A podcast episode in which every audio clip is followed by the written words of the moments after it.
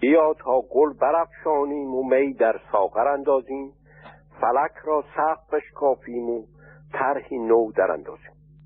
حافظ شیرازی برای نو آفرینی و انداختن طرحی نو از جهان و انسان با گل افشاندن و ریختن می در ساغر آغاز می‌کند. پیوند دادن نو آفرینی با افشاندن به تصویر فرهنگ ایران از خدا و گوهر انسان باز میگردد. برای نوآفرینی جهان و انسان باید شیوه خودافشانی را یاد گرفت. در فرهنگ ایران خدا گوهر افشاننده یعنی نصارگر دارد. و این خداست که جهان و انسان را با افشاندن گوهر خود پدید می آورد خدا خود را می افشاند و از این افشاندن جهان و انسان پیدایش می آورد به عبارت دیگر همه انسان ها که همون تخم ها و گوهرها و هسته های خدا هستند همه گوهر نسارگر و افشاننده و راد دارند. به سخنی دیگر خدا و انسانها که گوسترش اویند همه جوان مردن خود آفریدن جوان مردی کردن است. خدا نخستین جوان مرد است. خدا با جوان مردی می آفریند نه با امر و قدرت. جوان مردی معنای ویژه‌ای داشته است که امروزه بسیار تنگ و محدود ساخته شده است. خدا جوان مرد است برای آنکه خودش را از هم پاره و پخش می کند و از اون پاره ها و از اون خشت ها از شیره وجود خود از آهنگ درون خود که رقص و هماهنگی و شادی جهان را می‌سازد. در ادیان سامی یهوه یا پدر آسمانی یا الله با امر که نماد قدرت است تراسوی وجود خود جهان و انسان را خلق می کنند اینها به هیچ وجه حاضر نیستند که جهان و انسان را همسرشت و هم گوهر با خود بیافرینند. چرا اینکه در آغاز تورات دیده می شود که یهوه از ترس اینکه مبادا آدم و هوا همانند او بشوند آنها را از بهش تبعید می کند چون با خوردن از درخت معرفت یکی از دو ویژگی یهوه را یافتند. چون که بنیادی یهوه معرفت و خلود یا حیات است. در باب سیوم سفر پیدایش می آید که خداوند خدا گفت همانا انسان مثل یکی از ما شده است که عارف نیکوبت گردیده است. چون که از درخت معرفت خورده بود. اینکه مبادا دست خود را دراز کند و از درخت حیات نیز گرفته بخورد و تا به ابد زنده بماند پس خداوند خدا خداوند خدا او را از باغ عدن بیرون کرد و شمشیر آتشباری را که به هر سو گردش می‌کرد تا طریق درخت حیات را محافظت کند. که حتی شمشیر دور او میگشت که از این نخورد. در این داستان خلق در این داستان خلقت توراتی که قرآن هم همین داستان را با انتکی تفاوت دارد دیده می شود که معرفت و حیات یا خلود درخت هستند و دو درخت جدا از هم هستند. یعنی دو درخت بریده از همند. یعنی دو درخت جدا متفاوت هست از این گذشته یهوه یا الله هم از این دو درخت جداست. یعنی خدا هم از این دو درخت شد. این داستان های خلقت در ادیان سامی درست از تصاویر اندیشه آفرینش در ایران برخواستند با این تفاوت که در این داستان یهوه و الله خالق و مالک بهشت و آن درختان هستند. انسان را در اثر نافرمانی از اوامرشان می‌توان از بهشت یعنی از شادی و بینش زندگی محروم ساخت. انسانها قادر به بهشت سازی نیستند. در فرهنگ ایران انسان درختی است که بینش زندگی از او می‌روید. انسان با آن بینشش قادر به آفریدن بهشت است. اگر این دو درخت و خدا را در تور داستان تورات باز به هم بپیوندیم داستان آفرینش ایران نمودار می شود در داستان آفرینش ایران سیمرغ بر فراز درخت بسیار تخمه نشسته است. به این درخت را می افشاند و سراسر جهان جان از همین افشاندن این درخت پدیدار می شود باید در پیش چشم داشت که سراسر تخمه های فراز این درخت با هم همون خود سیمور هستند. چنانچه نام دیگر سیمور که در ترکی لوری قوش باقی مانده است معنای همای ترارخان رو دارد. قوش که پسوندش باشد همون گوش یا خوشه های تخم است نام دیگر هما که در ترکی باقی مانده است بوقدای تو. بوقدای به معنای خوشه گندم و برج سنبله است. پس بوقدای تو بوقدای تو که هما باشد به معنای خدای خوشه است. از سوی دیگر همین بغدای تو به معنای خدای نینواز هم هست. چون بوق که پیشوند دایتی هست بوق همون نی است. پس خدا خوشه و خرمن دانه هاست و خدا نینواز پس همه تخمه های درخت زندگی همون سیمرغ است. و این سیمرغ خودش وجود خودش را می افشاند. یعنی جانان جانش را می افشاند. و از جان افشانیش جهان آفریده می شود هر جانی تخم و تخمه سیمرغ است. هر جانی همونقدر اصالت دارد که خدا. این است که اصالت انسان با اصالت خدا در فرهنگ ایران یکی بوده است. نام دیگر این درخت درخت همه پزشک و درخت دور دوردارنده غم است. پس تخمهای این درخت هر دردی را دواد می کند بنابراین این درخت همون درخت خلود و ابدیت. در فرهنگ ایران تخم اصل روشنی و بینش است.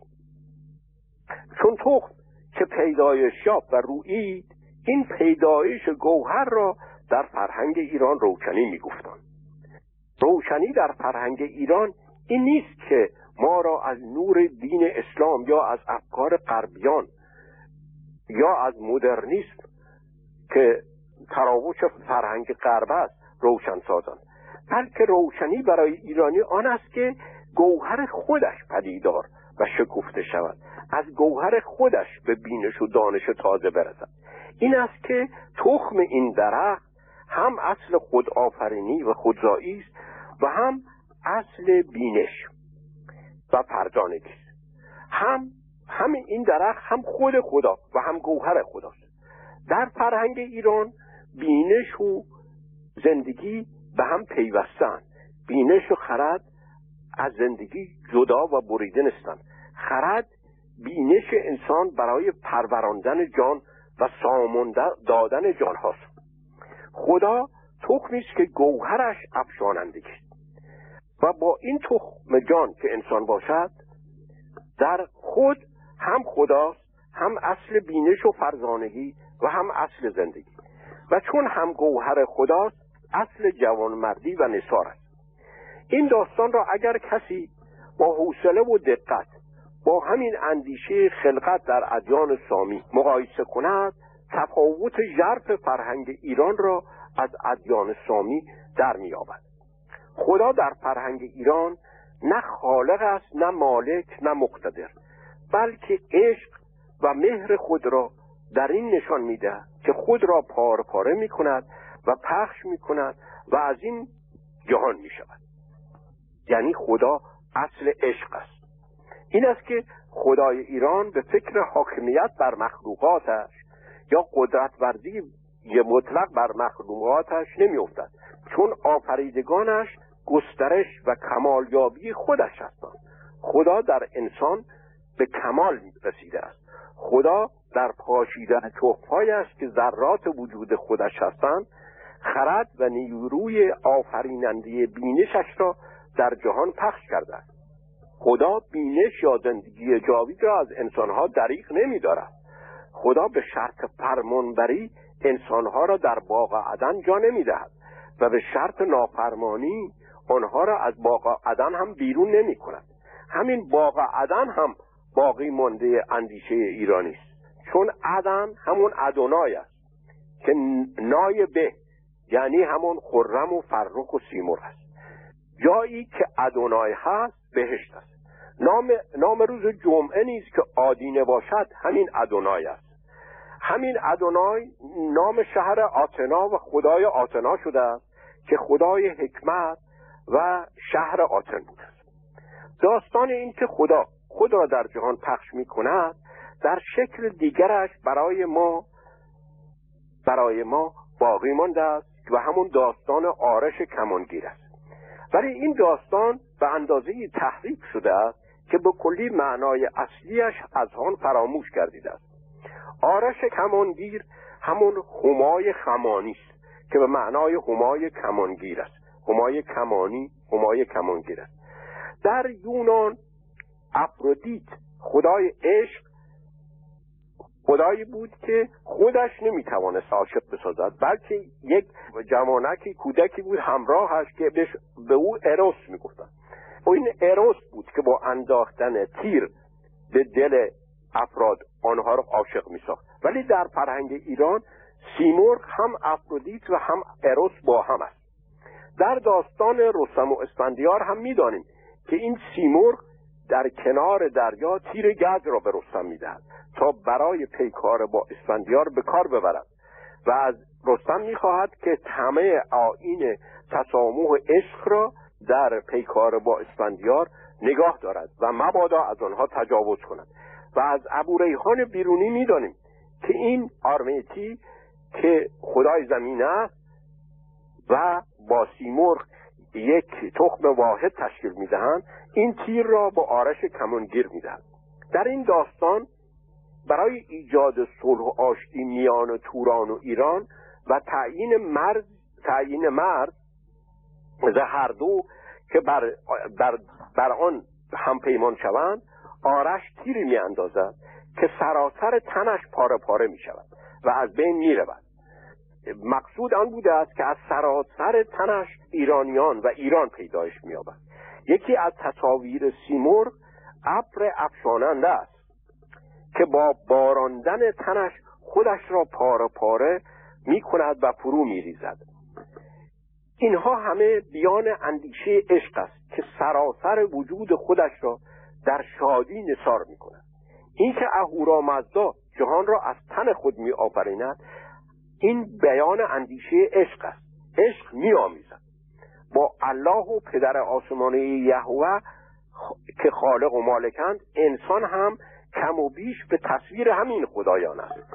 یهوه و الله انسان را خلیفه خود در حکومترانی و قدرت ورزی و مالکیت می‌داند. انسان دست نشانده یهوه و الله در مالکیت و اقتدار هست. گذشته از نتایج خطرناکی که این اندیشه در گستره سیاست دارد نتایج آن را هم در همون نفس خود انسان در روانشناسی انسان دارد. انسان مانند الله و یهوه به فکر یافتن مالکیت و دست یافتن به قدرت است. به عبارت دیگر انسان در گوهرش خود پرست است. هر انسانی مانند یهوه و الله در, در نهان می‌خواهد خودش همون گونه قدرت و مالکیت داشته باشد که الله و یهوه دارند او رابطه مالکیت و قدرت با امیال و سوائقش نیز یعنی با وجود خودش نیز دارد. اینها را مالک از امیالش هست مالک تنش هست. در صورتی که این تفکر در ایران نیست. اینا انسان که در این چارچوب فکری کوچکترین کاری برای دیگران کردن از خود گذشتگی است همیشه قربانی خود است. همیشه انسان در از خودش از خود گذشتن درد می‌برد. این است که هر کار خوب و خیری که می‌کند سپس بلافاصله پشیمان می‌شود. چون بر ضد ملک و قدرت خود کار کرده است. در این جهانبینی انسان هست تا وقتی مالکیت دارد و قدرت دارد. در فرهنگ ایران خدا و انسان موقعی احساس هستی می‌کنند که خود را میبخشند یا نصار می‌کنند. می‌بینیم که در فارسی شاد باش به معنای عطا و بخشش و نصار است. این شاد شدن و شاد بودن در نصار کردن از همین گوهر خدا یه ایران می آید که در افشاندن خود به هر انسانی اون گوهر را بخشیده است. درست همین شادباش نام خدایی است که ارشتاد نام دارد و نام روز بیست و ششم است. این روز رویه ایثار و نصار خدا را در فرهنگ ایران می نماید خدا گوهر و تخم انسانها و جانها را می افشاند. از آنجا که تخم سرچشمه روشنی و بینش است خدا اصل زایندگی بینشش را در جانها و انسانها پخش می کند این است که هم خدا و هم انسان با بینش رابطه رادی دارند اگر دقت شود دیده می شود که واژه راد و رد که در واقع یک واژه هم به معنای بینش و فرزانگی و دانشم و هم به معنای جوانمردی. علت هم این است که انسان بینشش و دانشش را باید به دیگران ببخشد. با دانشش رابطه حاکمیت بر دیگران پیدا نمی کند.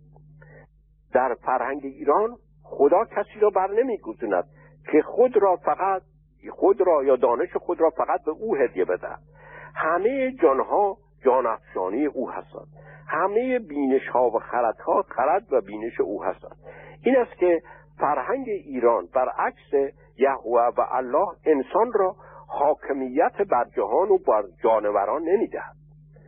در هرمزگشت که یشتی در اوستا که موبدان زردشتی سپس به شیوه سایر یشت ها تصنیف کردند دیده می شود که نام یکم اهورامزدا داناست و نام دومش راد است.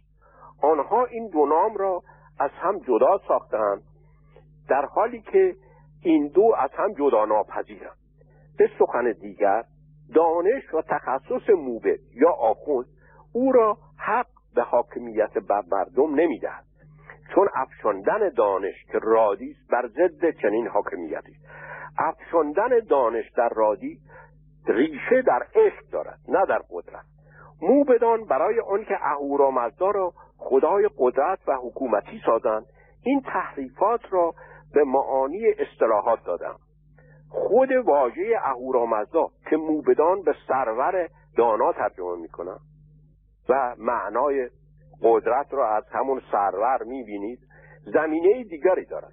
اهوره همون آوره هست که ابر باشد.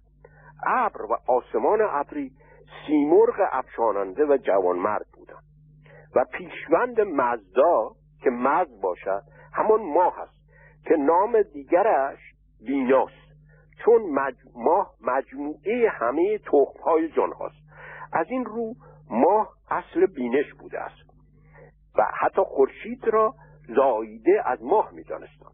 و دا که پسوند مزدا باشد دارای معانی گوناگون است. از جمله شیر دهنده و دهنده یعنی همون افشاننده و اندیشنده است. و چون همه تخم جانها از ماه به زمین افشانده می شود از این رو اهورامزدا خدای جوانمردی بود که تخم و آب را فرو می افشاند پیکر خودش جهان می شد اهورامزدا همون سیمور همون فرخ همون خرم بود که در آموزه زردشت چهره تازه‌ای به خود گرفته بود. اهورامزدا یک رفرم یا اصلاح فرهنگ سیمرغی بود. که فرهنگ چندین هزار سالی پیش از میلاد بود.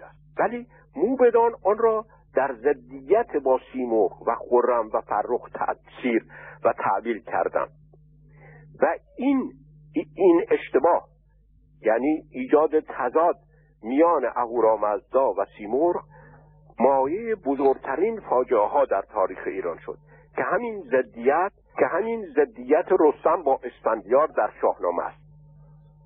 علت این ضدیت علت العلل شکست ایران از اعراب و اسلام گردید. جامعه ایرانی در یک جنگ مداوم دو برادر دو برادر از هم شکافته و دشمن شده با هم بزرگترین فاجعه ها را کرد. از یک طرف زردشتیان از یک طرف پیروان زن خدایان که نامهای گوناگون داشتند. حالا این من فقط یک اشاره کوچیکی می‌کنم چون که این برای ما حساسیت دارد. رستم فرخزاد که سردار ایران در قادسی بود چنانچه از نامش میدواندید خرمدین بود چون که فرخ را خرمدینان برمیداشتند. پدرش را که سپه بود سپاه خراسان بود پادشاه ساسانی کشته بود. و رستم فرخزاد این شاه را چشمش را به میر کشیده بود.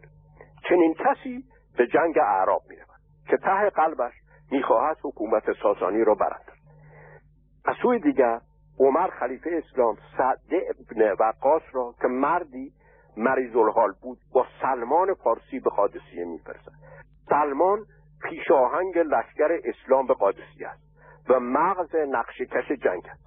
این مرد چنانچه از نامش پیداست نام سیمرغ را دارد. سلمانی امروز هم به ریشتراش و سرتراش سلمانی میگیم چون سلمانی هزارها با نی میتراشتن و هنوز در بلوچی به سلمانی نایی می‌گویند.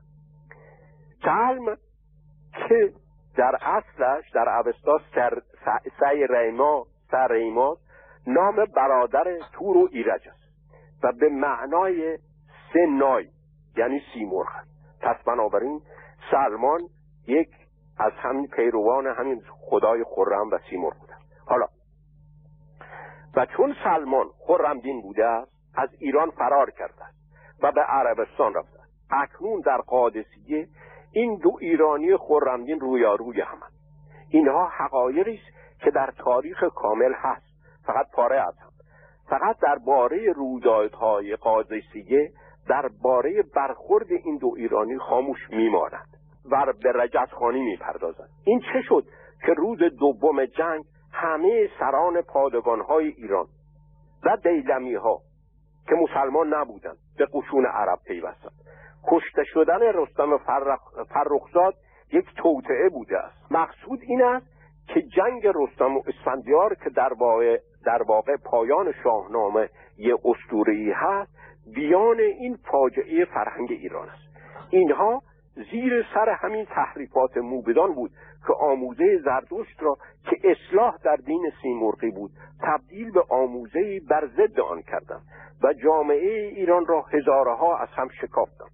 اکنون بر ماست که این گونه برخورد با آموزه زردشت و خرمدینان را کنار بگذاریم و آنها را به هم باز بپیوندیم تا به یک فرهنگ زنده و پویا دست یابیم مردی هم همان معنای جوان مردی را دارد. در کردی به جوان مردی مردایتی گفته می شود این با دقت در این واژه می بینیم که این دایه است که خون خودش را تبدیل به شیر می کند و شیری که از گوهر خودش دوشیده است همه کودگان و همه کودکان و به همه کودکان جهان شیر می دهد یعنی این دایه است که جوان مرد است. در اوستا به پستان فشتانا می‌گویند. که به خوبی می‌توان دید که پیشوندش همون فش و افشاندن است. پستان چشمه افشاندن است. همونسون در حضوارش پسانتن یا پشونیتن به معنای افشاندن است. پس این دایه است که اصل افشاندن است. در روزگار کهن برای ساختن مفهوم یا تصویر کلی یک چیزی مثلا گیاهان یا جانوران همه اون گیاهان یا جانوران را در یک تصویر جمع می‌کردن. مثلا اصل آزارنده مجموعه همه گرخا و در رندگان جهان در یک گرگ بود. اصل بی آزاری مجموعه جانوران بی آزار مانند گاو یا اسب یا گوسفند و یا خرگوش در یک گاو یا گوسفند یا خرگوش یا اسب بود. همین سان مجموعه شیرهای جهان در یک رود که نامش رود وحدایتی بود رود دایه ب نام داشت جمع می‌شد. این رود را در سانسکریت خشر رودا میگن یعنی رود شیر. خشه همون است. خشیر و اخشیر و اشیر همون شیره است. ما از شاهنامه می‌دانیم که سیمرغ دایه زال و همچنین دایه رستم است. چون دایه دو معنا دارد هم دهنده شیر رست و هم قابله و ماما یا زایاننده کودک. خدا در فرهنگ ایران دو رویه و دو چهره داشت. یکی نینواز و موسیقی زن بود یکی و جشن سا یکی دایه بود. این است که می‌بینیم نام روز یکم هر ماه نزد مردم جشن ساز نامیده می شده است. خرم و فرخ و ریم که نام نامهای نخستین این روز هستند. گوهرشون جشن سازی است. جشن سازی برای جهانیان بوده سپس اهورامزدا را نام این روز کردند پس خیشکاری اهورامزدا نیز جشن سازی است.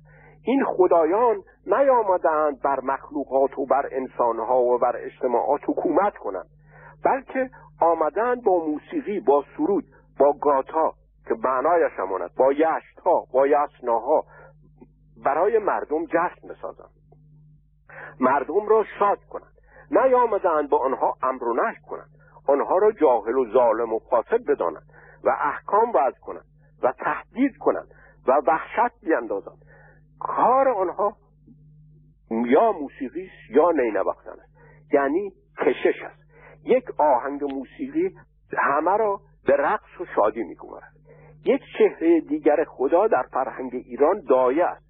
که به همه از پستان خود شیر میدن و همه همه انسان ها هم گوهر دیگر و هم گوهر خدا هستند و در این دو نقش و دو چهره خدا فقط نقش افشانندگی یعنی جوانمردی را بازی می‌کند. از این رو مردی واژه مرکبی است. از مر و دی. دی دی که همون دی باشد که امروز دی میگیم نام این زن خداست. دی نام همین زن خداست. و دایتی در کردی همین دی است که خرم باشد. چون ماه دهم که ماه دی است نام دیگرش در آثار الباقیه خرم است. از این گذشته خرم روز نام روز هشتم هر ماه که همون روز دی باشد. و جشن خرم روز در ماه دی جشن دموکراسی در ایران بوده یعنی اول دسامبر. جشنی بوده است که حکام و رهبران با مردمان بر سر یک سفره می نشستن. حکام و رهبران و شاهان اعتراف آن می که ما برابر و برادر با شما هستیم و فقط چیزی را اجرا می کنیم که شما از ما می خواهید.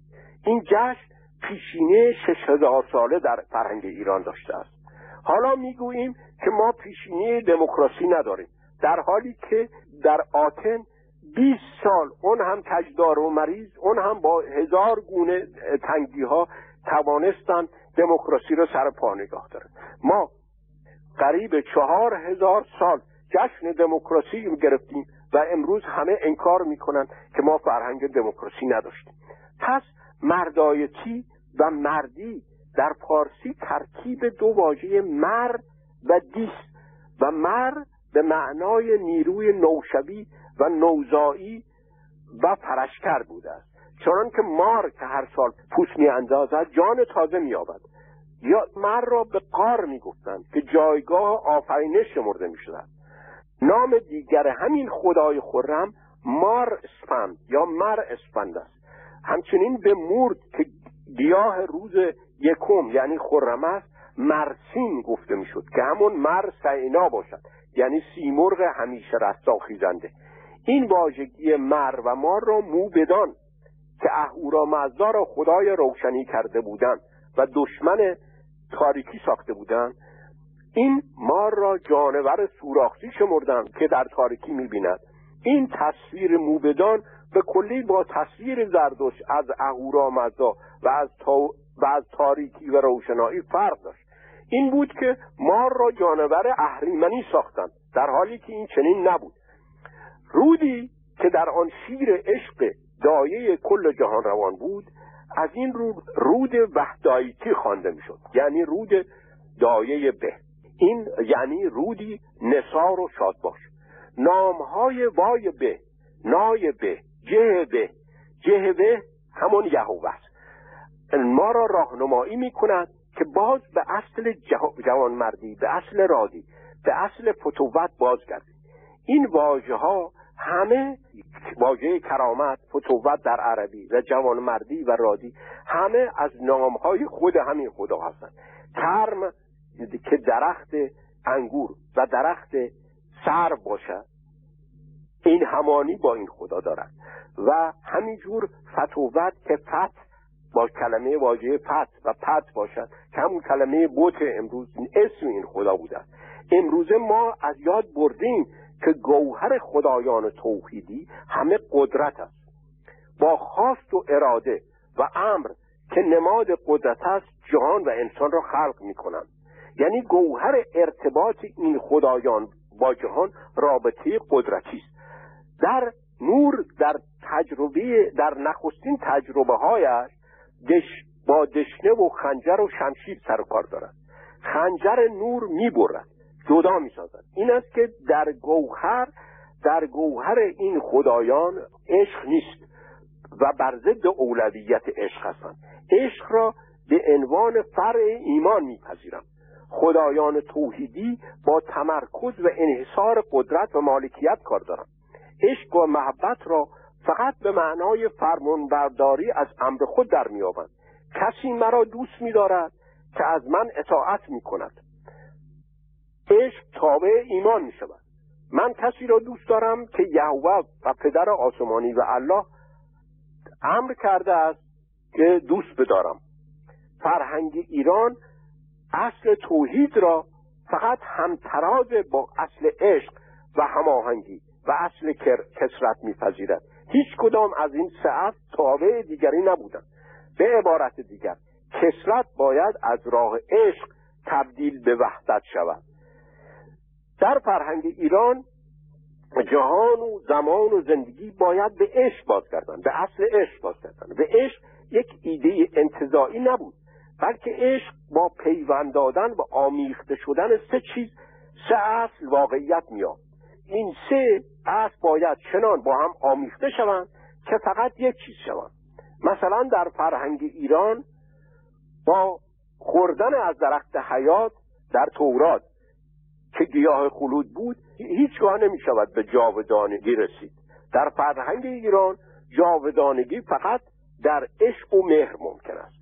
کسی از اطاعت کردن از فرمان الله و یهوه و پدر آسمانی جاوید نمی شود بلکه فقط از عشق ورزی به همه جانها جاوید می شود و این عشق در همکاری و هم آفرینی و هم اندیشی و هم کرداری و هم دردی و هم کامی با دیگران ایجاد می گردد و نماد این همون ستا یکتایی است که با هم یکتا می شود این از اونجا که انسان ها هم گوهر خدایان هستند پس عشق و مهر باید در گوهر خدایان با هم واقعیت یابد. این است که می‌بینیم که تخم انسان تخم جهان تخم زمان سه چیز است. یکی بهرام است یکی سنم است که سیمور باشد و یکی بهمن است. نامهای دیگر این, این سه بهرام اسم دیگرش روزبه است یا بهروز. تیمور اسم دیگر است اش به است بهمن اسم همون اسمش به معنای مینوی به است در عربی بهمن شکل منده پیدا کرده من به. روز به یا بهروز نام بهرام بود. این که نام نخستین روز اشبه بوده است که همون اشنبهو نیایش زردوش باشد رد پایش در زبان عربی باقی مانده چون اشبه که معرب همون اشبه هست به معنای گل یاسمین است که گل همین روز نخست است که اشبه در عربی به معنای یاسمین است. نام دیگر این روز فرخ یا خرم یا اشبه که زردوش نیایش اشنبهو را به او خطاب کرده است لنبک بوده است که شکل نخستینش لنبق می باشد پیشوند لن که همون لنبق باشد به لاندن است که به معنای تکان دادن و افشاندن است. از این رو لنبق به معنای خدای افشاننده و جوانمرد و راد است. روز یکم هر ماهی با نصار یا شادباش یا جوانمردی آغاز می شود یعنی گوهر زمان و زندگی و خدا جوانمردی است نه خودپرستی نه قدرت نه مالکیت. تنش و کشمکش در فرهنگ ایران هنگامی آغاز شد که موبدان زردشتی خواستند تقویم ایران را که بر پایه سی و سه خدا یا ردان اشوان یعنی جوانمردان اشوان ساخته شده بود با آموزه زردشت اونسان که آنها آموزه زردشت را میفهمیدن انتباق بدن. زردشت بحثی از تقویم ایران نکرده بود آنها خواستند مفهوم خود از اهورامزدا را در تقویم همین خرمدینان بگنجانند. ولی مفاهیم زردوش در این تقویم نمی گنجید این کار سبب شد که نام روز آخر هر ماه و نام روز یکم هر ماه را تغییر دادند. این دستکاری ها درست چنانچه در سخنرانی های دیگر بررسی خواهیم کرد. سبب آشفتگی فرهنگ ایران شد. آموزه زردوش در چپاندن آموزش در تقویم زن خدایان سبب مردسازی آموزش زردوش و مردسازی فرهنگ ایران گردید حالا در حالی که زردوش خود را مصلح این فرهنگ می‌دانست و او دشمنی با خدای میتراس خدای قربانی خونی و پیمان بر اساس قربانی خونی داشت. موبدان درست این خدا را خدای مهر را میدن که نام او نبود. و این میتراس که همون زحاک در شاهنامه باشد. به نام آفریده اهورامزدا و برابر با اهورامزدا وارد الهیات زردشتی ساخته شد. این برهم زدن تقدیم برهم زدن معنای جشنها و معنای زندگی در ایران بود. روزبه یا بهرام که روز پایان ماه بود با فرخ و یا خرم و یا سپنتا یا لنبق که روز یکم ماه بود و روز دویم که بهمن بود با هم میآمیختند و سه چهره یک وحدت بودند. با هم تخم تخم واحد جهان بودند. از این تخم عشق انسانها و جهان و زمان پیدایش میافت این اندیشه انتظایی شکلهای گوناگون داستانی پیدا کرد. یکی از زیباترین این داستانها با اندکی دستکاری در در, در جمله داستانهای بهرام گور ساسانی و لنبک در شاهنامه باقی مانده است. این داستان که به بهرام گور نسبت داده شده است مربوط به بهرام گور نیست. داستان دو خدای ایران است که عشق ورزی آن دو با هم ریشه پیدایش جهان و انسان است. در این داستان می‌بینیم که گوهر انسان چون که انسان جمع و جماع از این بهرام و سنم میرویند. گوهر انسان از یک سو جوانمردی است از سوی دیگر جستجوست. با آمدن اسلام آین جوانمردی را که ریشه در فرهنگ که تراویده از کاریز وجود خود ایرانیان داشت نمی‌شد دور ریخت. دیگر کسی در هیچ یک از کتاب ها و رساله ها رساله های مربوط به جوانمردی دم از لنبک و بهرام به کردار اصل جوانمردی در فرهنگ ایران نزد بلکه در همه ادبیات ما یکی دو داستان مربوط به ابراهیم و داستانهای مربوط به حاتم را نمونه جوانمردی قلمداد کردند. پدیده جوانمردی که استوار بر برابری همه جانها از هر دین و نژاد و جنس و طبقه باشد. و پدیده جوانمردی که هم استوار بر این برابری جانها بود و هم استوار بر این اندیشه بود که دانش دینی ایجاد حاکمیت و امتیاز و برتری نمی کند به کلی کنار گذاشته بود. این معنای این این است که یعنی حکومت روحانیان چه موبدان چه ولایت فقیه چه آخوندها و چه حکومت دینی و چه حکومت ایدئولوژی که استوار بر آموزه هستند هیچ کدام در فرهنگ ایران پذیرفته نمی شود این داستان بهرام و لندق با تصویر خدای ایران با گوهر خدای ایران یعنی با گوهر انسان کار داشت. همه اینها در این تبدیل سطحی و تنگ ساخته شد و جوانمردی در داستانهای ابراهیم و حاتم که در گلستان و بوستان و سایر کتابهای فارسی هست این جوانمردی از اصالت انداخته شد. این است که در شاهنامه درست بهرام پس از دیدار با لمبک آبکش به دیدار ابراهام جهودی می رود علت هم این بود که در فرهنگ ایران این ابراهام ابراهیم باشد اصل زفتی و خصت و ناجوانمردی شمرده می‌شد. زفتی و ناجوانمردی و خصت ابراهیم را نشان می‌داد این داستان. چون از دید فرهنگ ایران یهوه و پدر آسمانی و الله خصیص و ناجوانمرد و زفت هستند. چرا؟ چون حاضر نیستند با ملت ها با مردمان آمیخته شوند. خود را نمی بخشند بلکه فقط ملک خود را به دیگران می‌دهند و سپس از او واپس می‌گیرند. یک روز از فرات تا نیل را به ملت اسرائیل میبخشند و به آنها حق می‌دهند که با روش های هولناک این حق خود را از قاسبین این زمین ها بگیرند. روز دیگر وراست ارض را به عرب ها واگذار می‌کنند. این گونه بخشش ها همه از دید فرهنگ ایران خطت و بخل و ناجوانمردی خدایان است. اگر جوان مردن باید خودشون را به جهان هدیه کنند. هم گوهر و هم اصل همه انسان ها بشوند. اینکه لنبک آبکش است از این رو هست که ابر آبکش است. این همان داستان رود رود وحدایتی است سیمرغ در شاهنامه ابر سیاه است.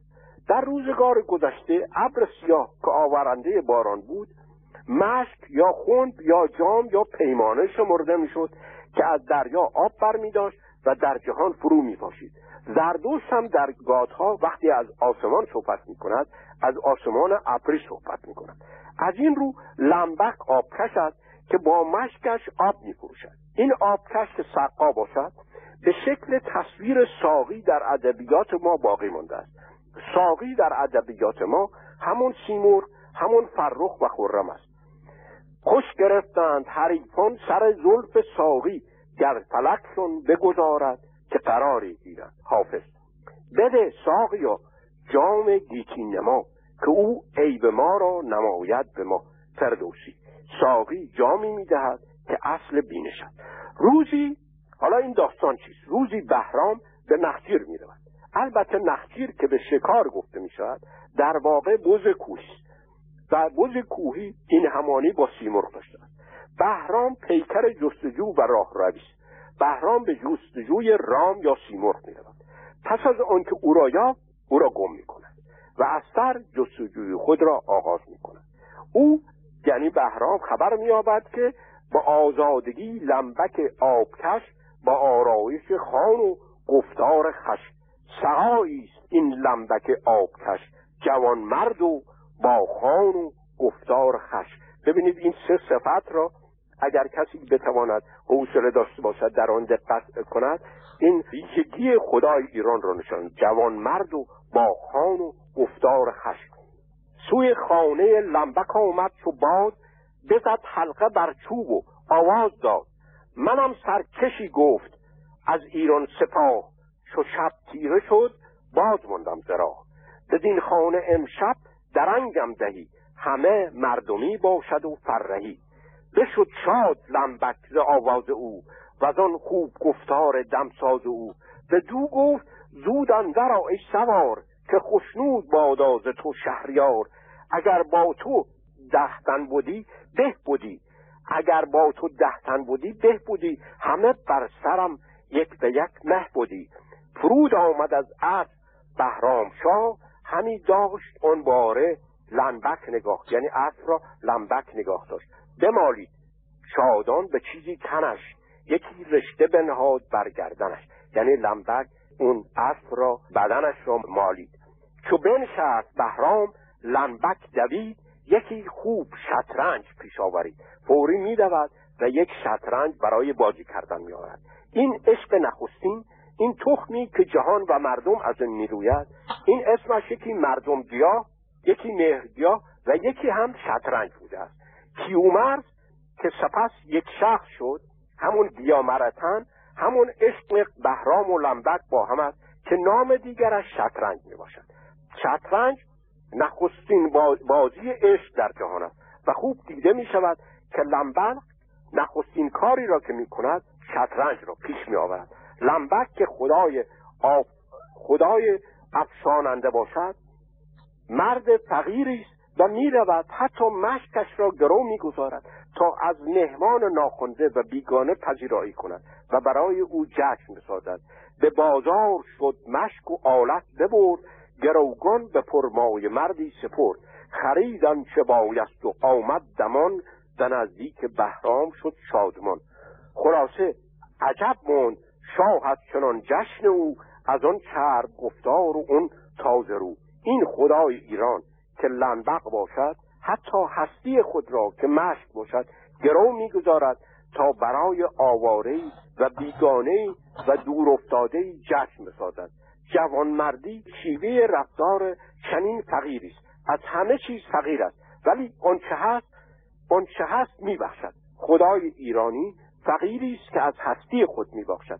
هیچ چیز جز یک مشک ندارد و او همان مشک است. ولی این مشک را گرو می نهد تا برای آوارگان و بیگانگان و مطرودان و نابسامانان جشن بسازد. این تصویر عظیم و مردمی را هنگامی می‌توان به درستی فهمید که تصویر خدایان سامی را در برابر آن نهاد. من این بحث را اکنون به پایان میرسانم و امیدوارم در سخنرانی های بعد این مطلب را به شیوه دیگری پایان